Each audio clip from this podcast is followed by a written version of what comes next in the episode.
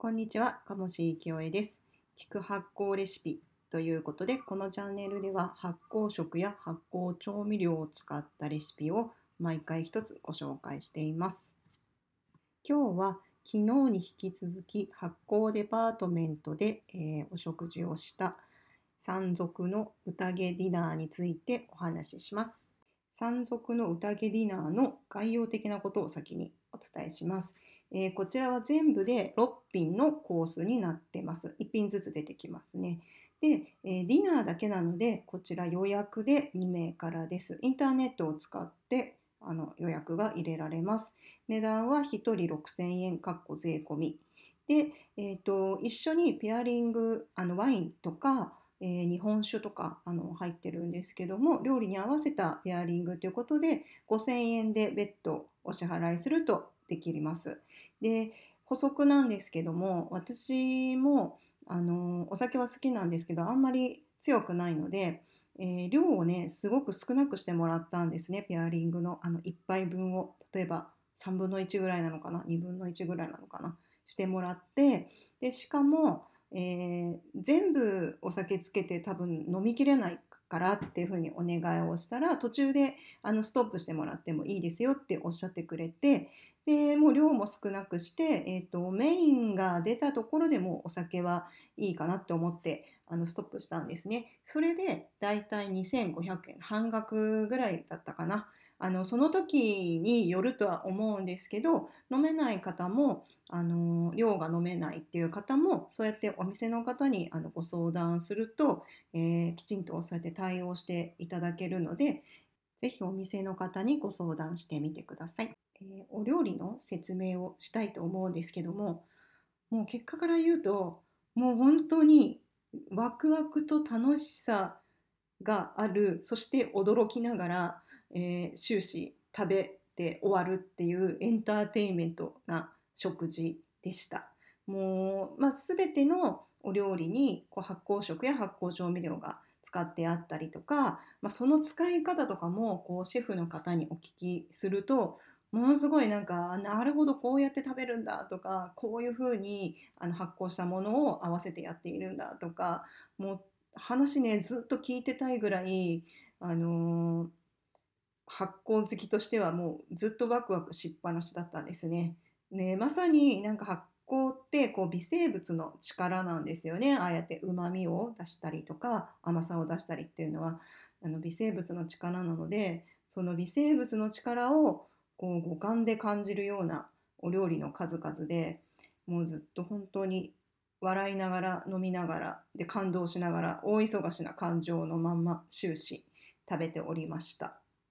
私が食べに行ったのは8月だったので、えー9月からまたなんかメニューがリニューアルされるっていうことなのであのこれからご紹介する料理とは多分ちょっと違ってるところがあると思うのでご了承ください。でまず1品目はアミューズですね。最初の前菜的な。でこちらはうずらの黄身をこう酒粕と味噌玉につけたものだから味噌漬けにした黄身ですね。でうずらの黄身なのでとってもちっちゃいんですけども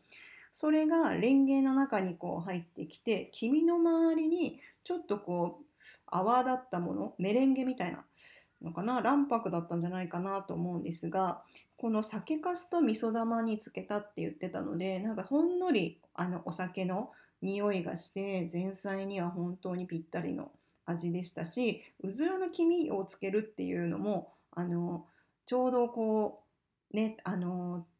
鶏のやつだとちょっと大きいですよね最初に出てくると。結構濃厚だしあんなに多分食べるとあのなんか最初からうっていう感じだと思うんですがこのうずらのちょうど凝縮したちっちゃい中に、えー酒粕のなんか風味とあと味噌の、えー塩味とかがあって絶妙な量と絶妙なあの食感でとっても美味しかったです。2皿目はスープで、えー米麹をとろとろにおかゆのように煮て中に乳酸発酵させた野菜が入っていたんですね。乳酸発酵させているので少し酸味があって確かみょうがだったかな。あとその米麹ってまあ基本はお米に、えー、麹菌をつけて麹にしているので確かにこうやって米麹をトロトロにすれば要は甘酒みたいな感じになるって感じなんですけどもおかゆみたいになっててそりゃ米だからこうなるよねって思ったんですがでも本当にこれすごい美味しくてこれ家で私もちょっと真似してみようかなって思いました。3皿目はアペタイザーっていうことで発酵テイスティング4種類の醤油と、えー、チーズを合わせてあの味を楽しむっていうのともう一つは4種類の味噌をお野菜でつけて楽しむっていうものでした。こちらその時によって変わるのかもしれないんですけどなかなか味の比べることって味噌や醤油ってしないのでとっても興味深いです。メインディッシュは山賊盛りって言ってあの大きいなんなんて言うんでしょうね。えー、っとマスみたいなものにこうあの野菜肉魚が盛りだくさんに盛られていてもうなんか箸使って食べるよりそのまま手あのわしわし食べる方がなんか美味しいんじゃないかって。で種類がとにかくいっぱいあってあの揚げた魚だったりぬか漬けのうずらとか、えー、スペアリブの米麹漬けとかであとはソースも2種類あってこう缶ずり入りのピリカラっとした、えー、柑橘系の爽やかな味のソースだったりとかあとこうもう一個は乳酸発酵させた野菜や麹調味料をこう合わせたなんともな形容しがたいこう複雑なうまみの味わいがあったんですね。でそういうのをつけながらあのいただくっていう感じなんですけどもこちら量が多ければあのお持ち帰りの用意をしてくれるのであの無理して食べないで翌日のお楽しみにもなるので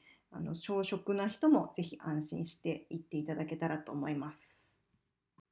5品目は別腹への扉っていう題名がついててあのとても小さい焼きおにぎりが出てきます。これいりこの醤油で焼き上げたおにぎりで、えー、そこにあの乳酸発酵茶のご石茶っていうのがあるんですけどもそれをこうかけてもうサラサラっとお茶漬けのように食べるものでちょうどこう箸休めのところにはとってもいい良かったですね。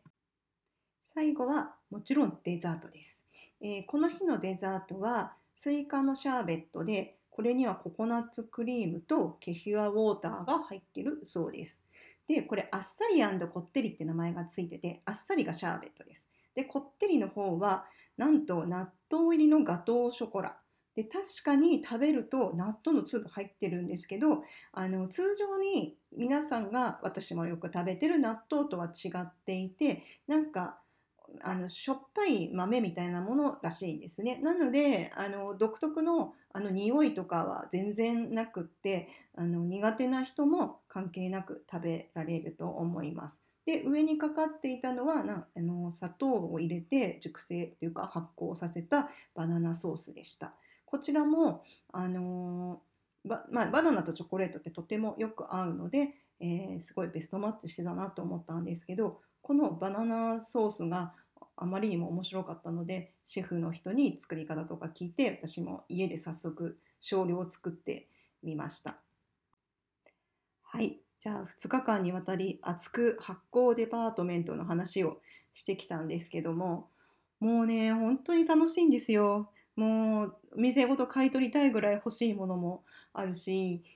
なんか食べたことのない発酵食とかもあったりとかあとキッチンの周りにももういろんな、えー、野菜とか果物が、えー、お砂糖だったり塩だったりなんかそういうもので漬け込まれてるっていうんですかね。もうそのなんていうか絵面だけで一杯飲めそうだなっていうぐらいあの行くともう目に見えてこう麹とか酵母がその空気をねなんかふわふわ飛んでるんじゃないかってあの思ってしまうぐらい気分がガーッと上がるんですけども。あのコロナ禍の中でなかなかちょっとオープンしてから行けなかったので本当に本当にすごく私の念願かなってのあの発酵デパートメントだったので2回にわたり雑談をしてしまいました。明日からはまた通常モードでレシピのご紹介したいと思います。それではまた。